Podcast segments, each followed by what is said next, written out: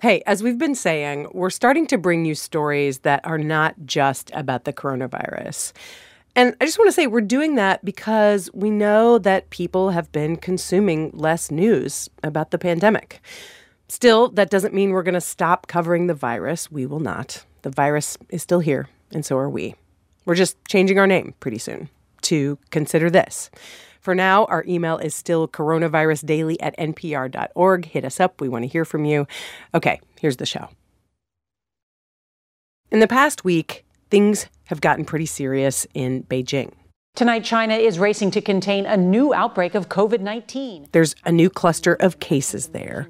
Authorities have sealed off neighborhoods, tested tens of thousands of people, and restricted travel to and from the city. The size of that cluster is less than 200 cases. After reporting no new infections in Beijing for more than 50 days, the virus has returned. Needless to say, the United States deals with cases very differently than China and other countries. With more than 2 million cases here, it's clear this country is far from the norm. Coming up with the pandemic in full swing, thousands of people will cram into an indoor arena to see the president. This is Coronavirus Daily from NPR. I'm Kelly McEvers. It's Friday, June 19th.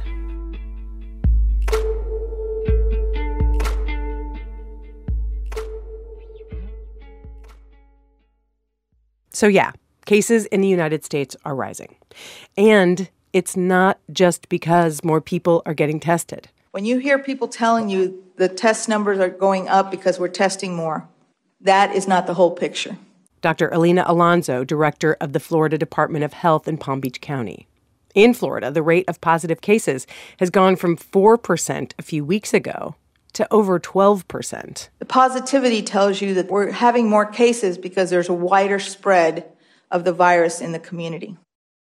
That's the exact opposite of what Florida Governor Ron DeSantis has been saying. We're not shutting down. You know, we're going to go forward. We're going to continue to protect the most vulnerable. You know, we're going DeSantis pointed out that while cases are going up, the number of people dying and being hospitalized for the coronavirus is still far below what it was back in April.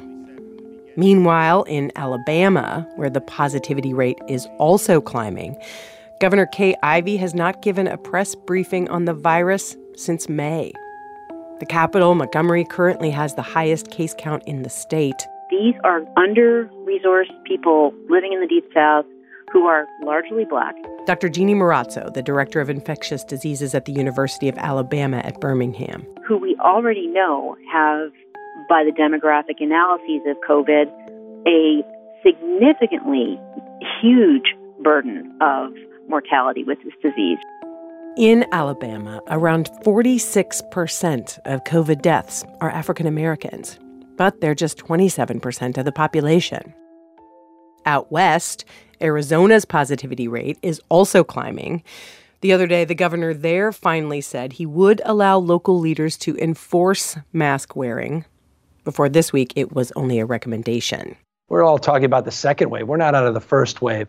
Here in California, where I live, Governor Gavin Newsom said on Thursday that masks are now a requirement statewide anytime you're out of the house. Our numbers are going up, not going down. Hospitalization numbers are just starting to creep back up, uh, and I'm very concerned.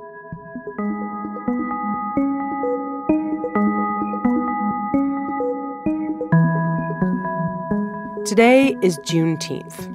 On this day, in 1865, in the aftermath of the Civil War, U.S. Army troops landed in Galveston, Texas, and told some of the last enslaved Americans there they were free.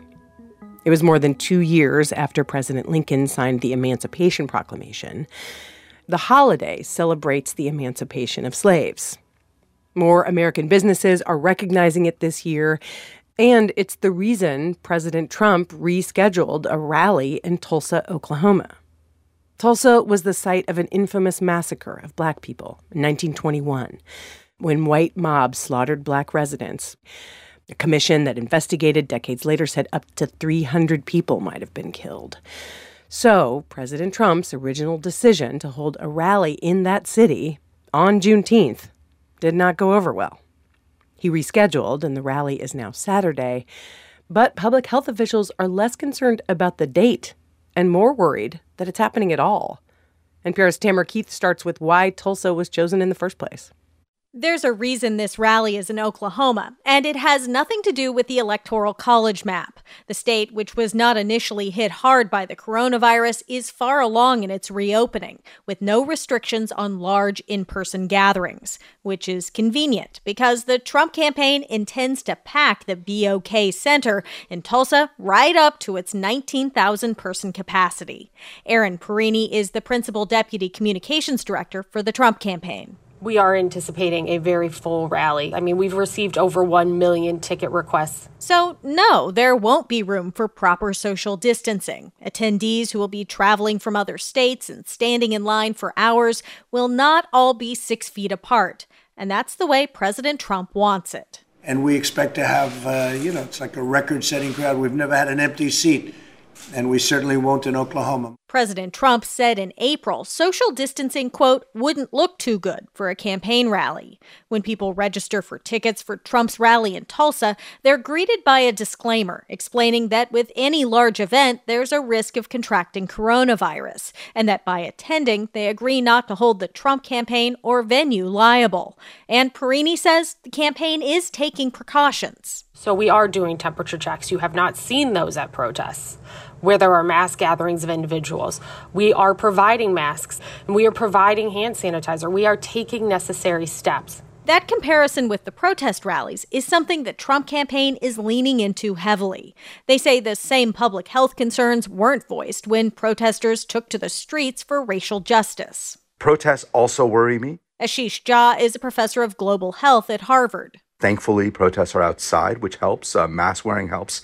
Being stationary and being in one spot for several hours to me is uh, much, much riskier. There is evidence the virus survives longer indoors than in warm, humid outdoor air.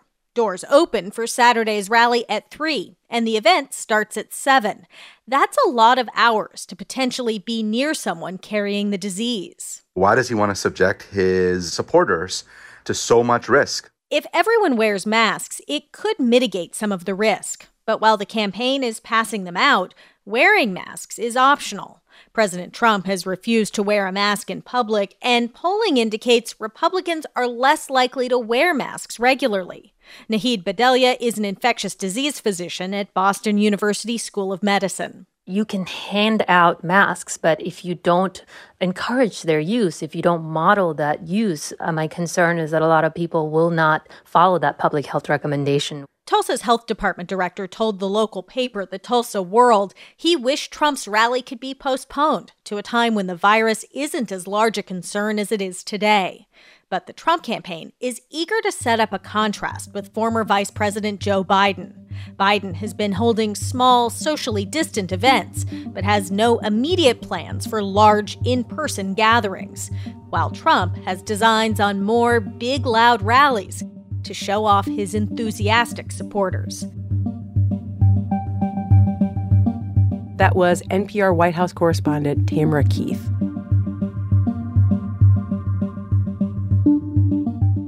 Except for protests and demonstrations, Germany made the call this week to ban large gatherings of people until October. That's even though cases and deaths there are relatively low. It's because Germany, by and large, has taken the virus really seriously. Another example of that is in the country's extensive contact tracing program. NPR's Rob Schmitz visited one of Berlin's busiest tracing centers. While countries like China and South Korea use cell phone data and GPS to trace coronavirus infections, Germany prefers the old fashioned way. A phone rings at the Public Health Authority in Pankow, a district in Berlin, and the operator gets right down to business. Genau, Sie sind bei der Kontaktpersonenermittlung, ja. So you've had contact with someone who's tested positive, she says. She asks for the name, types it into her computer, and the name of the caller appears on her screen listed as someone they were about to call. Covid-19 positiv, ja. Did you um, spend more than 15 minutes at close contact with this person? The operator asks. Okay, you went for a walk. Und die ist in Pankow gemeldet? There are around 400 call centers like this around Germany, each of them filled with dozens of operators. German Chancellor Angela Merkel has prioritized tracking infection chains as the key to slowing the spread of COVID 19 and she aims for the country to have one tracer per 4,000 people. That's 20,000 tracers for Germany's population of 83 million.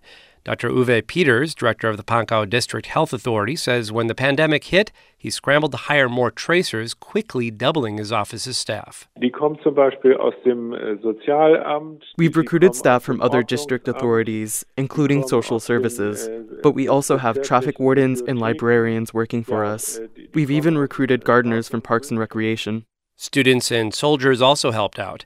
While case numbers were on the rise in March, they had to quickly train them how to trace every infection in their district. It starts with a positive coronavirus test. The public health authority is the first to be informed about it. They then call the infected person and make a list of each person they've had contact with since they first had symptoms. Sometimes it's a short list, like only the near close family. Sometimes it's a really long list.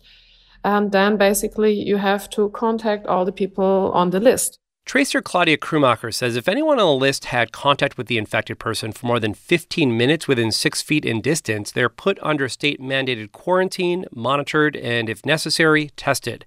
And if they're positive, the whole tracing cycle begins again. Krumacher helps manage the tracing call center in Pankow. She says at the height of the pandemic, it seemed like the work would never end. Her office would occasionally have a case of an infected school teacher, which meant they had to talk to the parents of hundreds of students, asking the same questions over and over. Krumacher's husband is also a frontline health worker. She says their three young children are the first to be dropped off at their daycare or schools and the last to be picked up.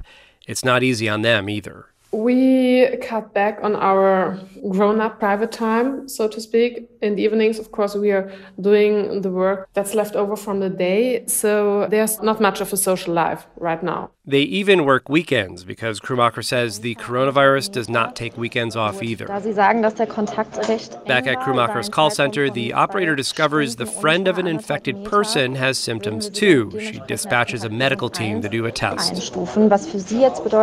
You'll be under quarantine for 14 days, effective immediately, she says. This means no visitors, no going to your mailbox, no going to the supermarket. Do you have someone who can pick up groceries for you? She asks. If not, she adds, we provide that service too.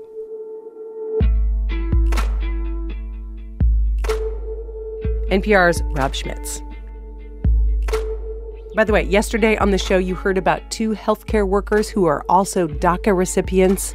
A Supreme Court decision, of course, protected them and hundreds of thousands more immigrants from deportation, at least for the time being. Our colleagues at NPR's Code Switch podcast are out with a special episode today where you can hear from one of the plaintiffs in the DACA case. You can find that episode at a link in our episode notes. For more on the coronavirus, you can stay up to date with all the news on your local public radio station. Additional reporting in this episode from NPR's Debbie Elliott and Greg Allen. This show is produced by Emily Alfin Johnson, Gabriela Saldivia, Ann Lee, Lee Hale, and Brent Bachman, and edited by Beth Donovan. Thanks for listening to this show. I'm Kelly McEvers. Hey, y'all, I'm Sam Sanders, host of It's Been a Minute. There is a lot going on in the world. So, on my show, my guest and I make sense of the news and culture through conversation. It feels like we're living in three movies at once. That's a good way to put it. It feels like a Mike Judge movie. It feels like a mm-hmm. Spike Lee movie. And it feels like a Michael Bay movie. Like every Tuesday and Friday, listen and subscribe now to It's Been a Minute from NPR.